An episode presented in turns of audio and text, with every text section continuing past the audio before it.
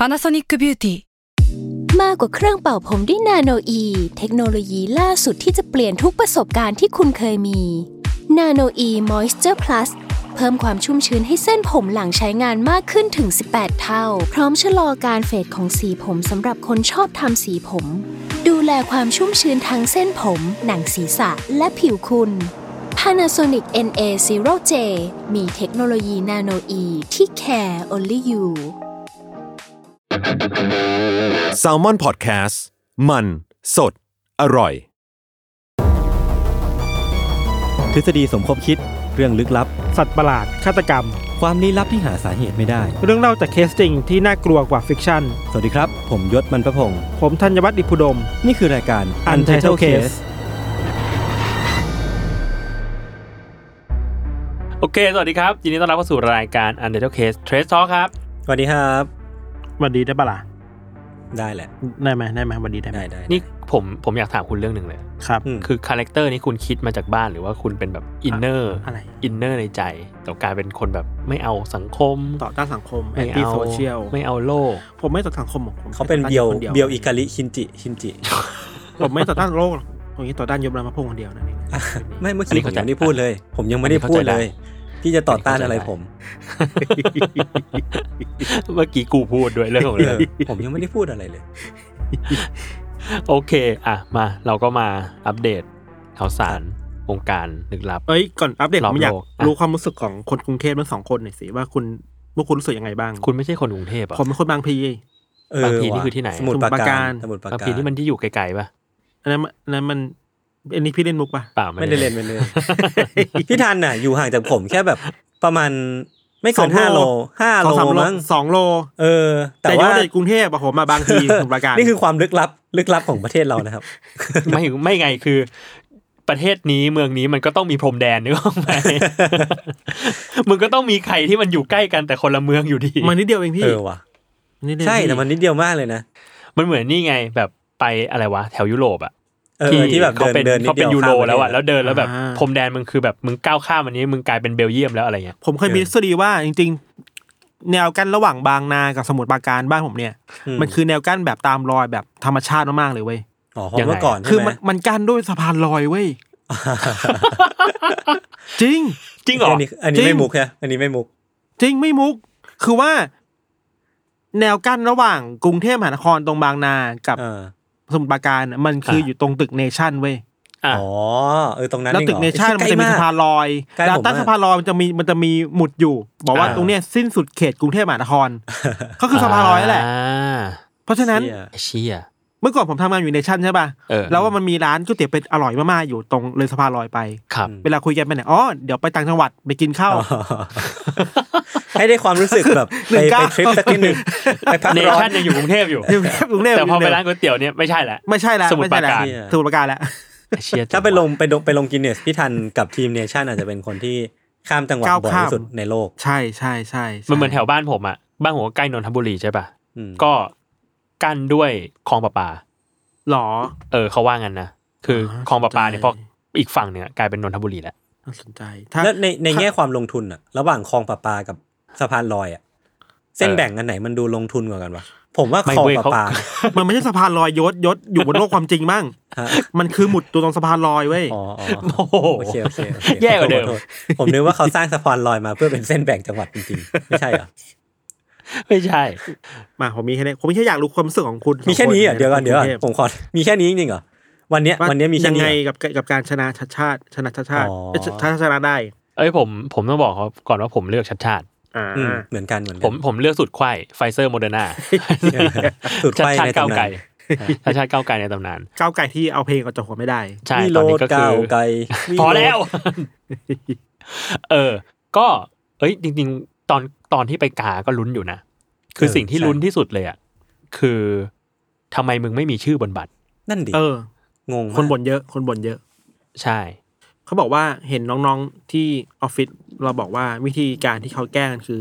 ต้องชะเง้อมองข้างนอกอะเวลาเวลาเออเขาคูหาว่าเอ้ยคนนี้เบอร์อะไรวะเออเอออ๋อไอเชี่ยมันยากอะใช่ไหมเออมันยากไปอะ คือ เรารู้สึกว่ามันมันมี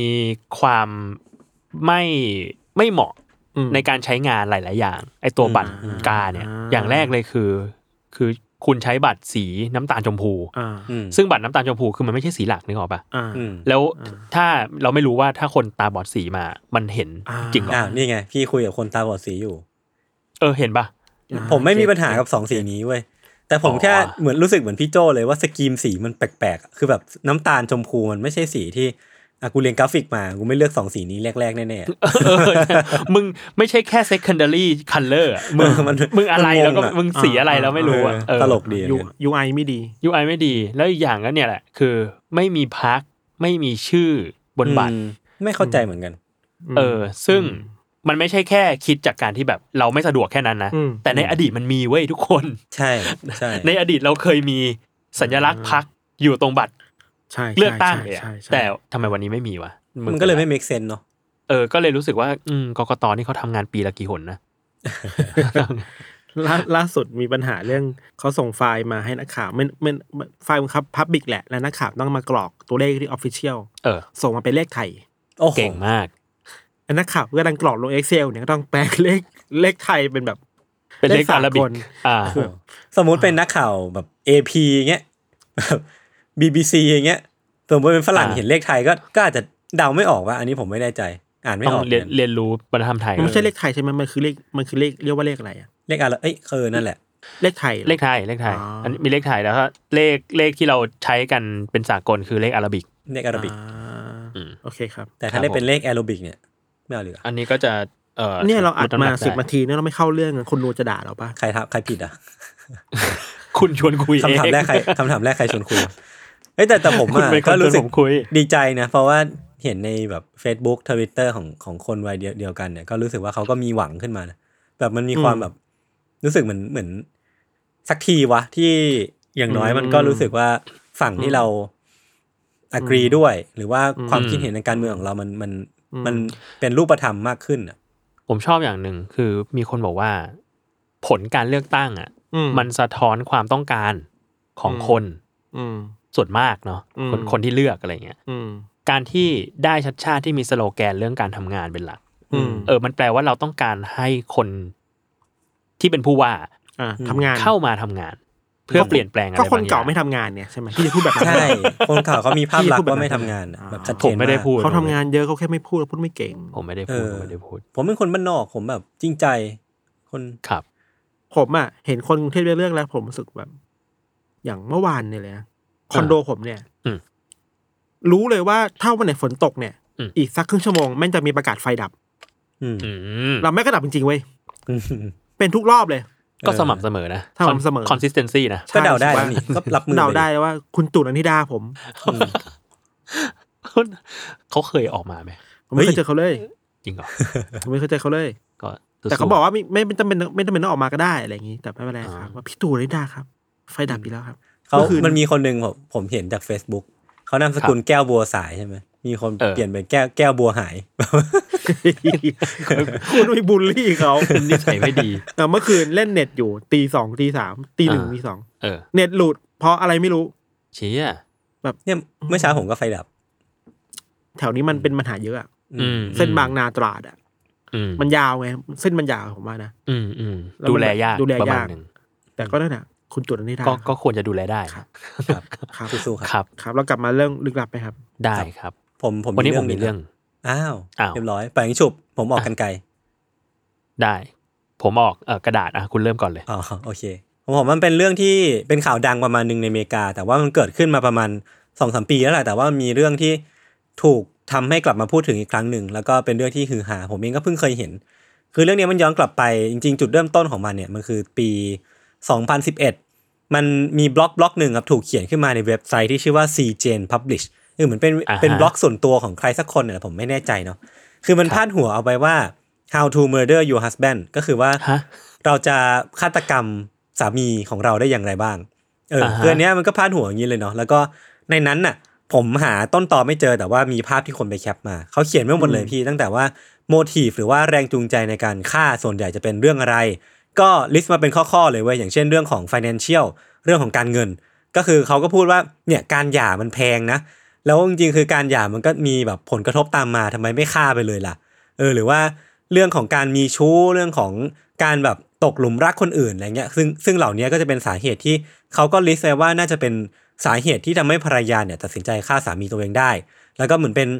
การแนะนำว่าถ้าสมมติว่าอยากฆ่าสามีตัวเองเนี่ยก็ต้องมีแรงจูงใจเหล่านี้ก่อน คือเขาเขียนจริงจังมากเลยเว้ยแต่ผมไม่แน่ใจว่า intention ในการเขียนนะต้องการที่จะเป็นแบบเป็นโจ๊กหรือว่าเป็นเป็น instruction จริง ๆ นะเออ ซึ่งอือฮึพอพอหลังจากโมทีฟอะมันก็จะมีเรื่องของอาวุธต่างๆ นานา แล้วก็วิธีการฆ่าที่เขาแนะนำซึ่งเขาก็จะมีการ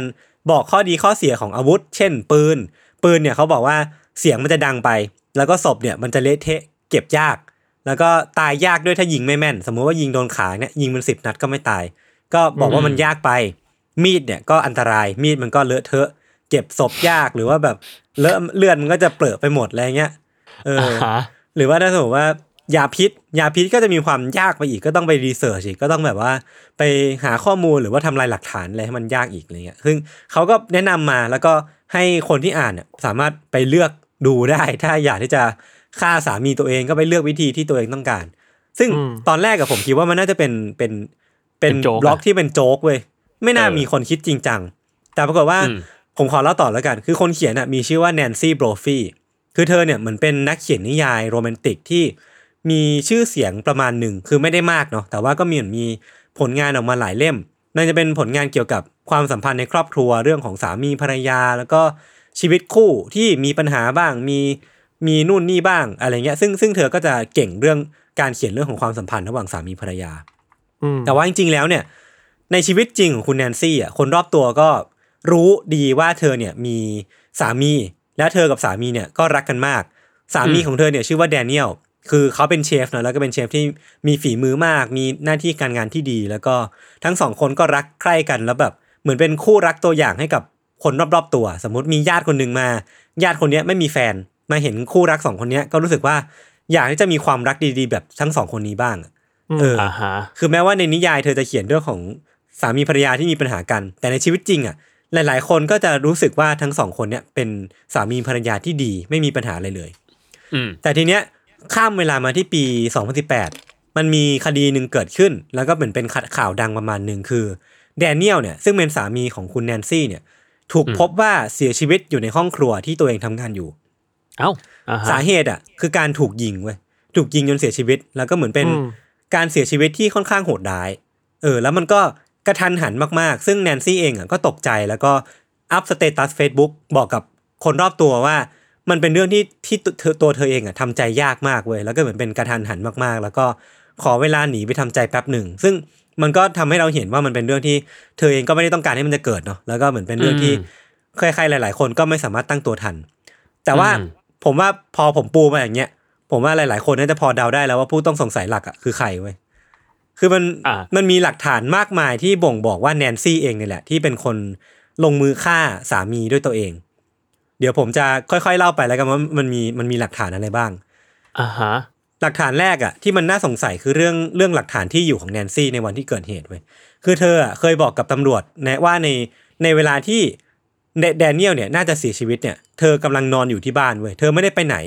แต่ว่าภาพกล้องอืมวงจรปิดที่มันเผยออกมาหลังจากนั้นนะครับ มันมีภาพให้เห็นชัดเจนเลยว่าแนนซี่อะขับรถตู้ของที่บ้านอะออกไป แล้วก็มีปรากฏให้เห็นว่ารถตู้คันเนี้ยไปจอดอยู่แถวแถวๆที่ทำงานของแดเนียลด้วยเอออ่า ซึ่งมันก็เป็นคอน FLICT กันระหว่าง สิ่งที่เธอให้การกับภาพหลักฐานจริง ๆ ซึ่งตรงเนี้ยก็ไม่รู้ว่าเธอจะโกหกทำไมเนาะซึ่งอืมการตอบมาแบบนี้ทำให้เธอดูมีพิรุธมากขึ้น แล้วก็อื มมันยิ่งแย่ไปกว่านั้นอีกเว้ยเพราะว่าพอถูกจี้หนักๆอะพอถูกตำรวจจี้หนักๆว่าเอ้ยมันมีภาพอย่างนี้อยู่นะ คุณจะอธิบายว่ายังไง เธอก็งัดหลักฐานหนึ่งขึ้นมาว่าเธอเนี่ยมีสิ่งที่เรียกว่า memory hole อะคือเหมือนเป็นช่วงอะห่วงความทรงจำที่หายไปในช่วงนั้นอะ คือเอ้าเธออะจำไม่ได้เว้ยโอ้โหว่าเธอขี่รถตู้ออกไปขับรถตู้ออกไป เออ มันก็เลยยิ่งน่าสงสัยหนักเลย ยิ่งน่าสงสัยหนักเข้าไปอีกเว้ยซึ่งซึ่งตรงเนี้ยเธอก็อ้างว่า ผมว่าเธอน่าจะรีเสิร์ชมาประมาณหนึ่งเธอบอกว่ามันอาจจะเป็น ผลกระทบที่เกิดขึ้นจากการสูญเสียสามี ก็คืออมเรื่องของแบบ PTSD ประมาณหนึ่งคือแบบเป็นเรื่องของการกระทบกระทั่งในจิตใจจนทำให้ลืมความทรงจำช่วงนั้นไปเอออาซึ่งมันก็เป็นไปได้เว้ยทำให้เธอก็อาจจะไม่ได้ถูกสงสัยขนาดนั้นครับซึ่งมันก็เลยเป็นที่มาว่าทำไมต้องมีหลักฐานต่อๆมาเนี่ยมามาช่วย support หลักฐานต่อมามันคือเรื่องของ footprint ต่างๆ ที่มันเกิดขึ้นในในช่วงที่มันก่อนที่จะเกิดเหตุเนี่ย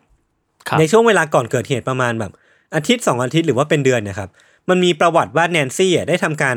สั่งซื้ออุปกรณ์ทำปืนเถื่อน มาประกอบให้เป็นปืนของตัวเอง คือไปสั่งอ่าซื้อแบบ สมมุติไปซื้อลำกล้องมาจากที่นั่นที่นี่ ไปซื้อแบบตัวยิงมาจากที่นั่นที่นี่แล้วก็เอามาประกอบกัน กลายเป็นปืนเถื่อนเขาเรียกว่าโกสกันนะเนาะพึ่งเธออะอ้างกับตำรวจว่า เธอทำเพื่อรีเสิร์ชนิยาย เพราะว่าในนิยายของเธออะมันมีพล็อตพวกนี้อยู่มันมีเรื่องของการยิง เรื่องของอืมภรรยาที่ต้องการที่จะสร้างปืนขึ้นมาหรืออะไรพวกเนี้ย เออ ซึ่งครับ มันก็เป็นข้ออ้างที่เธอใช้ แต่ว่ามันก็คงปฏิเสธไม่ได้ว่ามันมันน่าสงสัยมากๆว่า เธอจะทำปืนเถื่อนขึ้นมาทำไมวะแล้วแล้วมันอาจจะเป็นอาวุธที่ใช้ในการก่อเหตุจริง ๆ ก็ได้ เออออืมหรือว่ามากไปกว่านั้นครับ มันมีสิ่งที่เรียกว่าดิจิ t a ลฟุตปรินต์คือเธอเนี่ยเซิร์ชว่า how to load a Glock เมื่อไม่กี่วันก่อนหน้าที่แดเนียลจะเสียชีวิต how to load a Glock ก็คือว่าเราจะโหลดปืนยังไงดีวะเราจะโหลดแบบปืนพกยังไงอ่าดีอะไรเงี้ยเออเออ ซึ่งมันก็ยิ่งน่าสงสัยเข้าไปอีกว่าทำไมถึงต้อง search เรื่องนี้ก่อนหน้าที่จะสามีจะเสียชีวิต มันก็มีมีหลักฐานอีกว่า แม้ว่าเธอกับแดเนียลเนี่ยจะอยู่กินมาตั้งแต่แบบปี 90 กว่าๆแหละประมาณเกือบ 30 ปีอะไรเงี้ยแต่ว่าก่อนหน้านี้ทั้งคู่อะไม่ได้จดทะเบียนสมรสกัน คือเป็นอืมเป็นคู่ที่อยู่กินกันมีงานแต่งเฉยอืมๆแต่ว่าก่อนหน้าที่แดเนียลจะเสียชีวิตไม่นานอะทั้งสองคนอะก็พากันไปจดทะเบียนสมรสเว้ยอืมเออ มันก็แบบ เอ๊ะมันแหม่งๆแล้วแล้วพอหลังจากที่แดเนียลเสียชีวิตอะคุณแนนซี่อะเขาก็รีบไปขอหลักฐานจากผู้ที่มีอำนาจทันทีว่าเธอเนี่ยไม่ใช่ผู้ต้องสงสัยนะ หลังจากที่แดเนียลเสียชีวิตไปได้ไม่กี่วันทำให้ทั้งหมดเนี่ยถนถนนทุกสายเนี่ยพี่ธันพี่โจเขามุ่งไปที่ความเป็นไปได้ว่าแนนซี่อะน่าจะฆ่าสามีตัวเองเพื่อเอาเงินประกันชีวิต เออ อ่า และผลที่มันเกิดขึ้นคือแนนซี่อะก็ได้เงินจำนวนมากจริงๆนะประมาณ 1.4 ล้านดอลลาร์หลังจากที่แดเนียลเสียชีวิตด้วยการที่เธอทำทั้งหมดเนี่ย เออ อืม อืม ซึ่งซึ่งตรงเนี้ยมันมันมีสิ่งที่ทำให้คดีนี้มันกลับไปมาเป็นที่พูดถึง เพราะว่ามันมีการไต่สวนเกิดขึ้น ณ ปัจจุบันเนี้ยน่าจะมีการไต่สวนอยู่ แล้วก็มีคนทนายคนหนึ่งอะทนายคนทนายฝั่งเนี้ยเขาเอาหลักฐานที่แนนซี่อะเคยเขียนบล็อกที่ผมเล่าไปในตอนต้นอะมาใช้ในเป็นหลักฐานอ่าฮะชั้นศาลว่าแนนซี่อะเคยเขียนพล็อตประมาณนี้มาแล้วนะนั่นน่ะไม่จริง ๆ แล้วเนี่ยเธออาจจะเป็นฆาตกรจริง ๆ ก็ได้ แล้วก็มันอาจจะเป็นหลักฐานที่ ชี้เป็นชี้ตายในคดีนี้ได้ประมาณหนึ่งอ่าแบบสนใจในในเรื่องนี้อยู่แล้ว ใช่ใช่เคยใช่เขียนพล็อตประมาณนี้อยู่แล้ว อาจจะเออเอามาใช้ก็ได้ฮะใช่ ซึ่งอีกอีกสิ่งหนึ่งที่น่าสนใจคือคดีเนี้ยมันยังไม่ได้จบ แต่ว่าหลาย ๆ คนเนี่ยก็เชื่อแล้วแหละว่าแนนซี่น่าจะเป็นฆาตกรจริง ๆ ซึ่งตอนนี้อืมก็ยังคงแบบยังมีการไต่สวนเกิดขึ้นอยู่แบบดำเนินมากว่า 20 วันแล้ว 25 วันแล้ว ก็สามารถลองไปติดตามกันต่อได้นะว่าสุดท้ายคดีนี้มันจะจบยังไง อ่า ก็คือตอนนี้มันยังไม่จบมันยังรออยู่ ใช่ใช่ใช่ผมว่าก็อืมก็สนุกดี แบบมันเป็นอืมคดีที่พล็อตมันน่าสนใจดี แต่ว่ามันไม่ได้ยาวพอที่จะไปเล่าเป็นตอนหลักแหละ ครับ อืมอะโอเคมา ผมมีอีกเรื่องหนึ่งครับ ผมมีคำถามกับทั้งสองคนก่อนครับ ครับว่าคุณเชื่อในสุกรีบออืมเชื่อ ผมเชื่อ คือตอนเนี้ย มันเหมือนเขากลับมาในกระแสโซเชียลอะ ทุกๆ ครั้งที่มีข่าวใหญ่ ๆ เลยแหละอืมเออ อย่างล่าสุดเนี่ย เลือกตั้งผู้ว่าเนี่ยเขาก็กลับมาสองครั้งนะ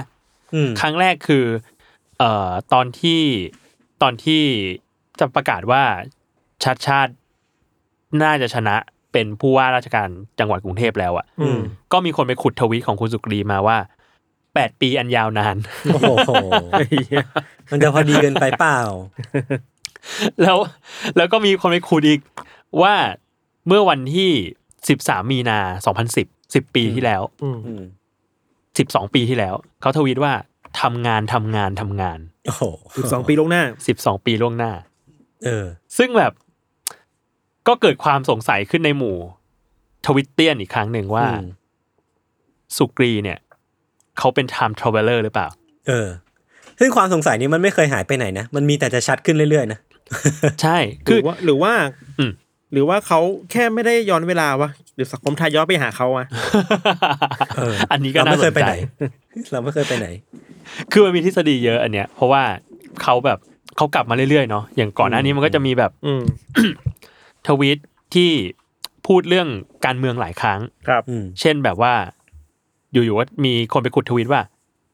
มาแล้วถ้าไม้ตายเป็นภัยต่อความมั่นคงของประเทศอะไรอย่างเงี้ยโอ้โหอ่าเออ หรือว่า ชนะเป็นนายกแพ้เป็นผู้ก่อการร้ายอ่าโอ้โหเออ ตอนนั้นก็ขุดมาในช่วงที่ยุบพักอนาคตใหม่อืมอืมอืมเออ คนก็แบบ โห มันอะไรมันจะเป๊ะขนาดนั้นอะอืมเออ ซึ่งมันมีคนก็พูดถึงเหมือนกันว่าจริง ๆ แล้ว การที่สุกรีมีทวีตอยู่ประมาณแบบหลายสองแสนสองแสนสองหมื่นทวีตอะอืมเกือบเกือบๆอะนะมันก็อาจจะครอบคลุมแบบแทบทุกอย่างในสังคมนี้แล้วหรือเปล่า หรือว่าพวกเราเองก็ครอบคลุมอยู่แล้วนะเราเราแค่ไม่รู้ตัว เราก็อยู่เที่ยวเท่านี้ใช่ไหมใช่ หรือว่าเรามีชีวิตอยู่ในสองแสนทวีตของสุกรี เป็นไปได้นะ หรือไม่ก็ หรือไม่ก็เขาเป็นคนกำหนดทุกอย่างเองว่ะ เป็น mastermind อะเออ ผมก็เคยไปอ่านทฤษฎีหนึ่งเขาบอกว่า จริง ๆ แล้วอะคือสุกรีอะมาจากอนาคต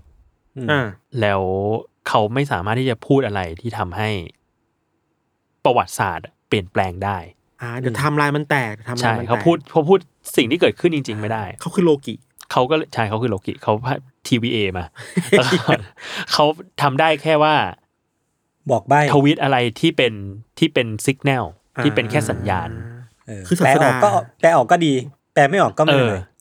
แปลออกก็ดี แปลไม่ออกกูก็ไม่สวยอะไรอย่างเงี้ยมันน่าจะ forecast ได้เนาะอยากรู้อนะเขาทำไงอะไปดูก่อนสุกีทวิตอะไรไปบ้างอะปักปักหมุนไว้เลย คือแบบต้องไปดูอะสกไอตัวทวีตเขาคือมันเยอะมากเว้ยแล้วเราก็ไม่แน่ใจว่าอะมันอาจจะเป็นทฤษฎีหนึ่งก็ได้นะ ที่คนบอกว่า เรามักจะหาอะไรที่คุ้นเคยในอืมในสิ่งที่เราไม่คุ้นเคยเว้ยอืมอันนี้มันเป็นทฤษฎีเดียวๆกับแบบพวกแบบที่เราเห็นหน้าพระเยซูในอืมรอยเปื้อนของผ้าอืมหรืออะไรเงี้ยอืมนุษย์ชอบมองประมาณหานั้นแพทเทิร์นใช่ ทีเนี้ย การที่สุกรีทวีตเยอะขนาดเนี้ยอืมจริง ๆ แล้วเขาอาจจะไม่ได้มี pattern อะไรในทวีตอืม แต่ว่าพอเราอยู่ในสังคมยุคนี้มันเกิดอะไรขึ้นอะ ไอความตั้งใจของเราที่อยากจะหาเรื่องบางอย่างจากทวิตสุกรีอยู่แล้วอะอืมเอ้ยบางทีมันอาจจะไปดึงบางอย่างที่มันเฮ้ยคล้องคล้องๆกันว่ะอืมคล้ายๆกันว่ะเออมออกมาก็ได้ อืมแค่อยากหาเหตุผลมารองรับ pattern ตัวเราเองแหละใช่ไหมใช่เป็นแบบใช่นั้นนะใช่อืมซึ่งใช่ตอนนี้สุกีก็หายไปกว่าสิบปีแล้วจากทวิตเตอร์นะเหมือนเขามีคดีความอะไรบางอย่างอยู่มั้งเห็นเคยเคยค้นๆอยู่นะ ใช่ใช่คือเขาบอกว่าคือก่อนหน้าเนี้ย ตอนยุคนั้นคือเขาก็ดังมากเพราะว่าเขาเหมือนเป็นแบบเป็นเจ้าพ่อทวิตเตอร์เลยทวีตบ่อยอืมมากอะไรเงี้ยอืมแล้วก็ปรากฏว่าวันหนึ่งเนี่ยก็ถูกแจ้งความข้อหาว่าฉ้อโกงอ่าเออแต่เหมือนเขาเป็นหนึ่งในผู้เรียกว่าไงดี ผู้ที่ก็เข้าไปอยู่ในวังวนกองทุนนี้ลูกคดีนี้ เออ แล้วก็โดนฟ้องไปด้วยอะไรอย่างนี้อ่าแล้วเขาก็หายไป เหมือนเป็น early adopter ของทวิตเตอร์ในไทยอะใช่ใช่ใช่ไหมแล้วก็เหมือนเขามีเขามีกลับมาทีหนึ่ง อืมเอ้ยเมื่อนานมานี้เห็นข่าวอยู่ เขามีกลับมาเคลื่อนไหวในอืมรอบแบบ ในตอนนั้นคือในรอบเก้าปี อืมอืมมากดไลค์โคมไฟใช่โรเซ่ใช่ใช่ใช่ใช่เห็นอยู่เลย ผมชอบ ก็ยังเล่นอยู่นี่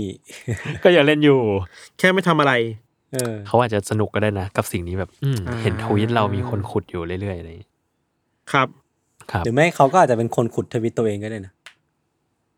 เขาไม่ได้ retweet เอ้ยแต่ก็ไม่แน่เขาจะมีว่ะแอคหลุมป่ะแอคหลุมแบบว่าแอคหลุมมาขุดเออไม่แน่เป็นไปได้นะเขาจะเป็นหนึ่งในแอคหลุมที่เป็นอินฟลูในยุคนี้ป่ะ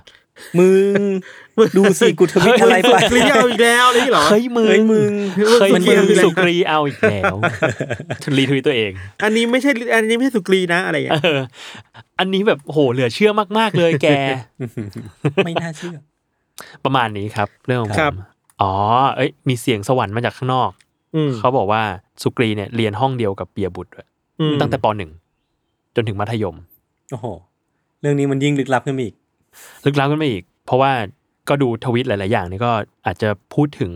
เพื่อนของเขาอย่างอืมเออเอออาจจะปิยบุตรแล้วก็พรรคอนาคตใหม่เหมือนกันละผมชอบพล็อตนี้คือมันพอมันมีความอืมเพื่อนสมัยเด็กเนี่ยผมมันนึกถึง20 Century Boy ที่เพิ่งอ่านมา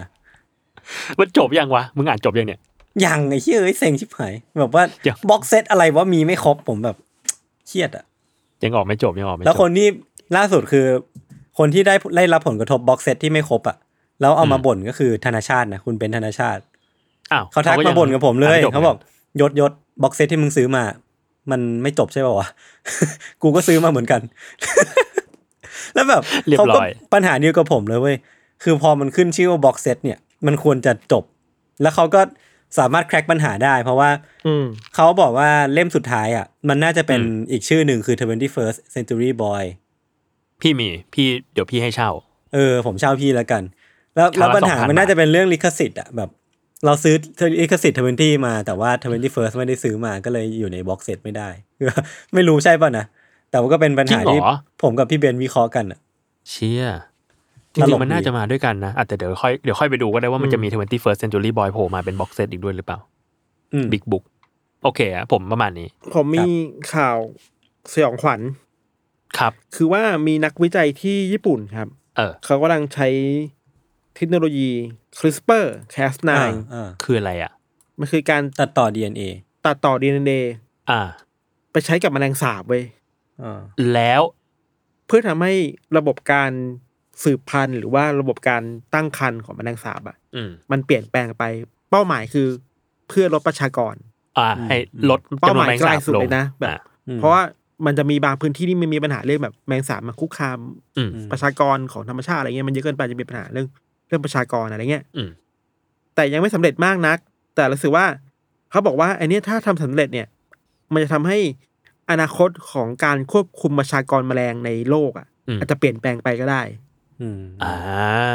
ผมเห็นข่าวนี้รู้สึกว่าด้วยความเบียวๆรู้สึกว่าเชื่อถ้ามันผิดพลาดทำไงวะพี่กลับเทอร์ราฟอร์มากลายเป็นแบบเออเป็นเทเลฟอร์มาวะเทอร์ราฟอร์มาแมงสาบมีแบโอบกาสนะแมงสาบแบบบึกบึนอะ คือแมงสาบพอแบบสืบพันธุ์ได้น้อยก็เลยสืบพันธุ์ทีหนึ่งก็มีลูกที่แข็งแกร่ง ใช่ หรือว่าเออว่ะเพิ่มเพิ่มยีนตัวเองทำให้ดูแบบมนุษย์ทำอะไรมันไม่ได้อะอะอยู่รอดได้เก่งขึ้นอะ ตีไม่กลัตาวยเนี่ยตีไม่ตายน่กลัวน่ากลัวบินบินได้สิบกิโลแล้วก็พอมีโอพอมีโอกาสแบบมีลูกได้นานๆทีอะก็คือต้องมีเออลูกเยอะๆคลอดทีหนึ่งล้านตัวแบบสยองขวัญว่ะไอเชี่ยพูดแล้วขนลุก สยองขวัญอันนี้ข่าวแรกเอออีอีกข่าวหนึ่งครับครับ สั้น ๆ คือ ไปเจอมาจาก BBC มันอืมมีนักวิทยาศาสตร์ ไม่รู้เป็นนักวิทยาศาสตร์จริงแค่ไหนนะแต่เขาว่าในอังกฤษเขารู้จักกันชื่อว่าไบรอันคอกซ์ครับ คนนี้ผมเขารู้จักเชี่ยวชาญเชี่ยวชาญเรื่องแบบดาราศาสตร์เอออ่าอวกาศอะไรเงี้ย คุณไบรอันคอกซ์เขาเอามาให้สัมภาษณ์ล่าสุดว่าพูดถึงทฤษฎีทว่าทำไมเราถึงไม่เจอเอเลี่ยนอืมสักทีหนึ่งอืมเขาบอกว่า ต้องเข้าใจก่อนว่าไออารยธรรมมนุษย์อะอืมอย่างมนุษย์เราที่สร้างขึ้นมามันหลายพันล้านปีมากกว่าจะมีมนุษย์กว่าจะมีเทคโนโลยีได้อะนานมากเพราะฉะนั้นน่ะ ถ้าเราจะเจอเราเจอไปแล้วเว้ยถ้ามันมีเราเจอไปแล้วเว้ยๆอืม คือพี่โจ้นึกออกปะคือถ้าถ้ามันมีอะไรทำที่แบบไฮไฮเทคเข้าเราไปแล้วอะอ่ายังไงตอนนี้มันคงเจอกันไปแล้วแหละ ไม่เราก็เจอเขาไม่เขาก็เจอเราอะอ่าอ่าแต่ว่าที่มันยังไม่มีตอนนี้เพราะว่ามันยังไม่ไม่มีไม่มีอารยธรรมที่อะไรที่มันแบบมัน มันเบ่งบานเหมือนอันมนุษย์อะอ่า ขนาดนั้นอะไรเงี้ยอืมตอนนี้น่าจะมีแค่เขาบอกว่าเป็นไปได้น้อยมากที่จะมีแบบสิ่งมีชีวิตที่มีอารยธรรมแบบเราอะเหมือนตัดตัดความฝันคนที่แบบเพอเจอเรื่องมนุษย์ต่างดาวออกไปอะอ่าแต่เขาคิดว่าถึงแม้ยังยังไม่มีอารยธรรมแต่มันต้องมีสิ่งมีชีวิตอยู่แหละ เล็กๆอะ ตามดาวต่างๆ แบบมันสิ่งมีชีวิตแบบเล็ก ๆ น้อยๆเป็นไมไมโครบอะไรเงี้ยอืมก็เป็นไปได้ พี่เคยอ่านพวกหนังสือวิทยาศาสตร์แล้วมันมีทฤษฎีหลายอย่างมากเว้ยคืออันหนึงคืออย่างที่ทันบอกอะอืมเหมือนว่าอารยธรรมมันควรจะอยู่ในระดับใกล้ๆกัน ใช่เออเพื่อที่จะมาเจอกันอืมแล้วนอกจากนั้นนะคือ มึงต้องมีความสนใจที่จะเจอกูด้วยนะ ใช่ คือ ไม่ใช่ว่าแบบว่าเอาก็มีก็มี แต่ว่ากูก็ไม่ได้สนใจว่าจะมีใครอยู่ในอืมจักรวาลนี้อีกหรือเปล่า มันก็อืมไม่เจอกัน อืมหรือถ้าวิวัฒนาการของเทคโนโลยีมันไม่เท่ากันอะอืมถ้าต่ำกว่า เอ้ย เราก็ยังไม่เจอเขาใช่ แล้วถ้าเขาสูงกว่า เขาอาจจะเจอเรา แต่เขาก็อาจอาจจะไม่อยากให้เรารู้ ก็เป็นไปได้ใช่ใช่ ตอนนี้มันยังไม่มีอะไรมาใกล้เคียงเราอะ ถ้าถ้าอิงจากความเห็นของคุณแบรนด์คอกเนี่ยนะ อืมอืมเราว่ามันก็เมกเซนนะมคือถ้าเจอกันอะ ถ้ามีจริงๆอะ เจอกันไปแล้วแหละ อะจริงจริง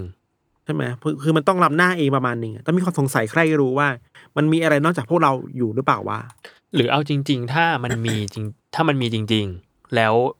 เทคโนโลยีมัน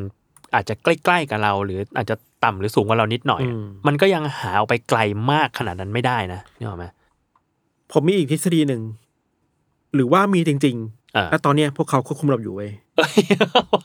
เป็นแมทริกอะไอเชี่ย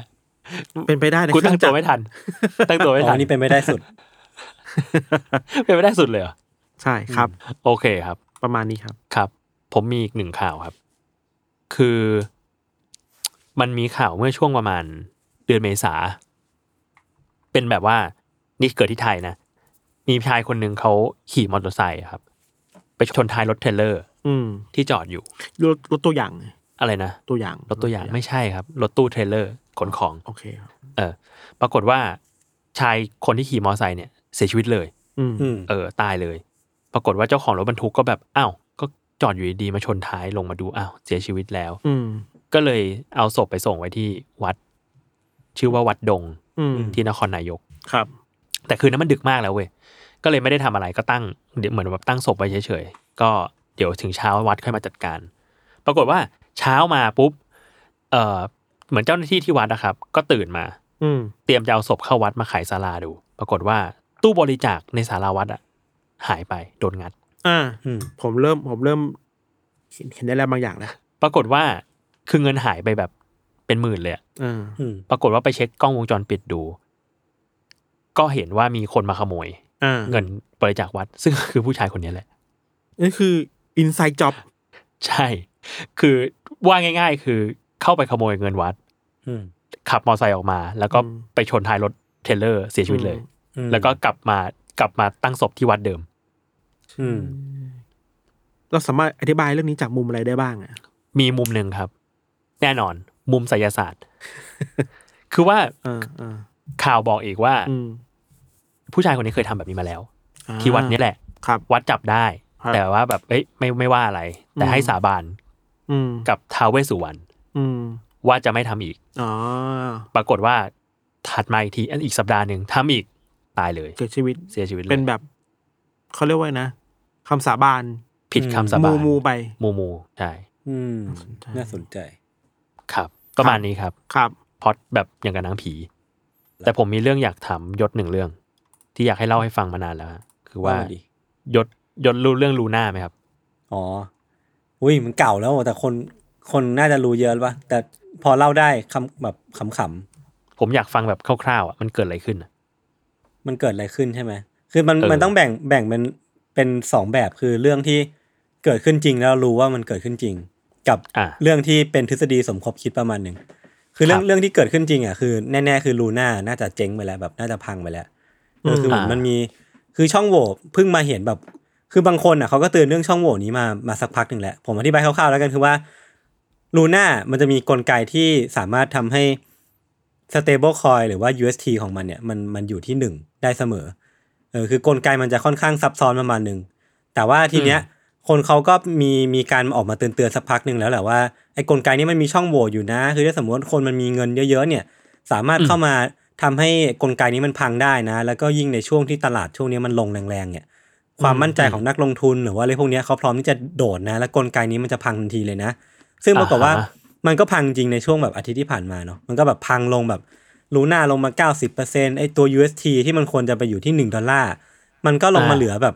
0.4 บ้าง 0.5 บ้างอะไรเงี้ยแล้วเอก็ออันเนี้ยสงสัยมากเลยว่าทำไมอืมแบบ stable coin ที่ต้อง stable อะอืมมันถึงลงมาไม่ stable ได้อะคือสุดท้าย UST อะมันก็เหมือนเหรียญอื่นๆพี่คือ ราคาของมันมันก็จะขึ้นอยู่กับ demand supply คือทีเนี้ยสมมติว่ามันมีการซื้อขายที่มันดูไม่เป็นธรรมชาติมากเกินไปอะ supply มันก็จะยิ่งขึ้นใช่ไหมแบบว่า supply มันจะเยอะขึ้น แล้วราคามันก็จะลงมา ทีนี้พอราคามันลงมา มันก็ต้องแบบพยายาม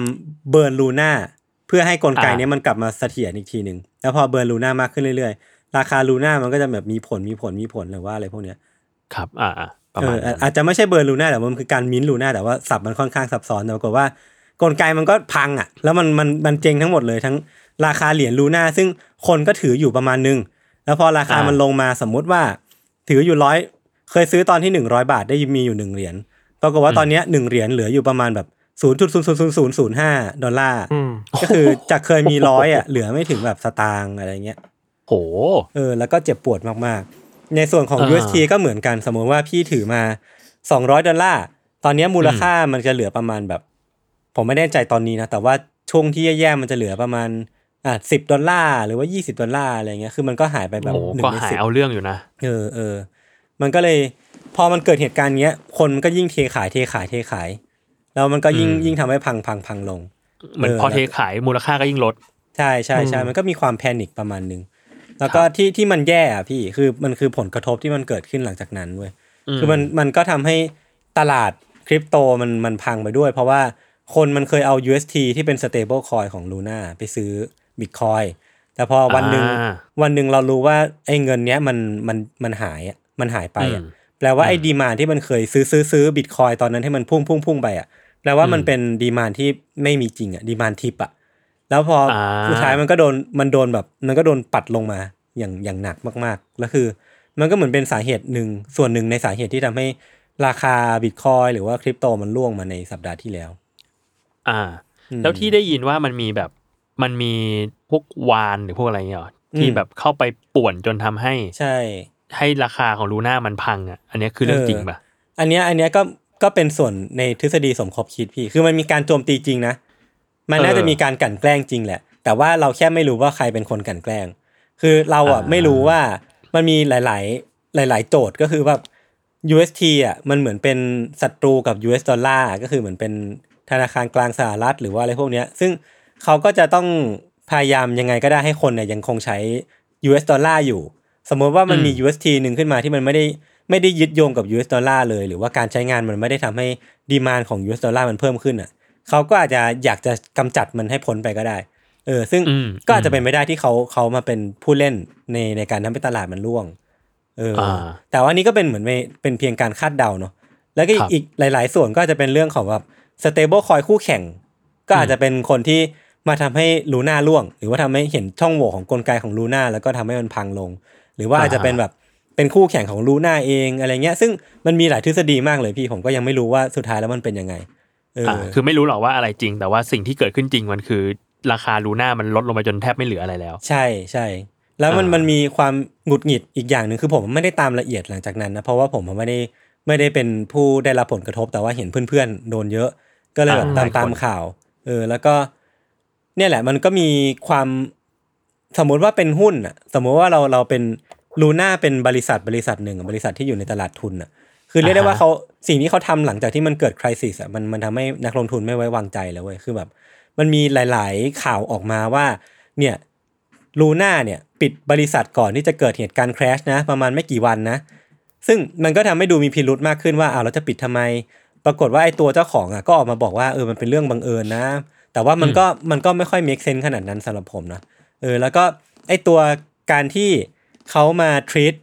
วิกฤตเนี้ยมันไม่ค่อยไม่ค่อยดีเท่าไหร่คือแบบ รู้สึกว่าไม่ค่อย ไม่ค่อยรับผิดชอบต่อผู้ที่เสียหายจากการลงทุนในในเหรียญของเขาสักเท่าไหร่นัก มันก็เลยแบบอ่าเป็นเรื่องที่ทำให้ตลาดคริปโตตอนเนี้ยได้รับความได้รับผลกระทบมากๆ เพราะว่าเหมือนกรณีของลูน่าทำให้คนแบบเริ่มที่จะไม่ค่อยไว้วางใจในการลงทุนเหรียญคริปคโตริปแล้โตว อืมเออ เออกระเทือนเยอะกระเทือนเยอะอยู่ใช่ใช่ประมาณแต่คิดว่านี้ถ้าให้วิเคราะห์คิดว่าแบบคริปโตมันจะกลับมาได้ไหมเอ้ยผมผมผมเล่นอยู่ผมก็ต้องเดาว่ามันกลับมาดิ โอเคโอเค เราต้องแต่เชื่อว่ามั่นมันน่ากลัวเรต้องเชื่อมันน่ากลัว เพราะว่าเราไม่รู้เลยว่ามันจะเกิดเหตุการณ์นี้กับเหรียญตัวไหนอีกไงคือแบบ มันมันก็ยิ่งทำให้ชัดไปเลยว่าเออเราเราลงทุนเหรียญน่ะเราก็ต้องดูที่โปรเจกต์แหละอย่าไปดูที่ตัวบุคคลเยอะเลย เพราะว่าตัวโดโดควอนที่เป็นเจ้าของเองอะ ก่อนหน้านี้เขาก็ปักแซบปักแจวว่ามันนึงแล้วก็เหมือนแบบเออคือก็ไม่รู้ว่าเป็นสาเหตุที่ทำให้เขาแบบโดนโดนกลันแกล้งโดนโจมตีอย่างนี้หรือเปล่า โดนหมันเนี่ยโดนหมันโดนหมั่นโดนหมั่นเออแต่มันก็ก็พูดยากอะเนาะอ่าเออ อืมอ่าโอเค ก็ในฐานะที่ทำรายการมันนี่มาเกดอนมานี่มองว่านี่มันแบบ มันคือฟองสบู่แบบที่เราคุยคุยๆกันมาในรายการป่าวะไม่ เรียกว่าฟองสบู่ได้ไหมวะเพราะว่าผมว่าอันนี้มันคือการมันคือการกลั่นแกล้งอะมันจะมันคือการโจมตีกันมากกว่าเออคือถ้าพูดว่าฟองสบู่ผมคิดว่าต้องพูดตลาดคริปโตโดยรวม NFT Metaverse อะไรเงี้ยซึ่งมันก็มันก็มีแววเป็นเป็นฟองสบู่เหมือนกันนะเอออ่าแต่ว่าแค่แค่ของเทอร่าของเทอร่าลูน่ามันมันจะเรียกว่าฟองสบู่ได้ไหมก็อาจจะไม่ แต่ว่ามันมันคือการใช้ช่องโหว่ที่มันเกิดขึ้น มีคนบอกว่าเปรียบเทียบเหมือนตอนปี 40 ต้มยำกุ้งอะมีการแบบ ช็อตเซลล์เกิดขึ้น มีการเล่นลั่นเล่นนี่ซึ่งผมเองก็ไม่ได้เข้าใจขนาดนั้นนะอืมอืมอืมอะก็จับตามองต่อไป ผมก็เป็นคนที่เพิ่งเข้าวงการคริปโตได้ไม่นานครับก็แต่นี่ผมมาทำอะไรที่นี่เนี่ยไม่อยากให้คุณคุณกำลังงงอยู่ เอ๊ะพี่ทันมัพี่ทันพี่โจเขาทักไลน์ผมมานะเว้ยช่วงที่ลูน่าแม่งแบบกำลังมา เอ้ย คุณอย่าทำอย่างนั้นเขาทักมายศยศพี่เข้าลูน่าดีเปล่าวะนี่ผีพนันเข้าสิง ผีพนันแล้วผีพนันแล้วโยนบอกพี่อย่าทำอย่างนั้น พี่อยา ผมก็เลยว่าเอ้ยนี่ผมฟังเขาเขาเป็นรุ่นพี่ผมเออผมอาจจะอธิบายได้ไม่ดีเท่าไหร่ถ้าใครมีความรู้ก็มาเสริมกันได้นะครับ ได้ครับ โอเคงั้นประมาณนี้เนาะครับโอเคครับ งั้นก็ติดตามรายการ Under the Case Trace Talk ได้ทุกวันศุกร์นะครับ ทุกช่องทางของ Salmon Podcast สำหรับวันนี้ลาไปก่อน สวัสดีครับ สวัสดีครับ นี่ครับ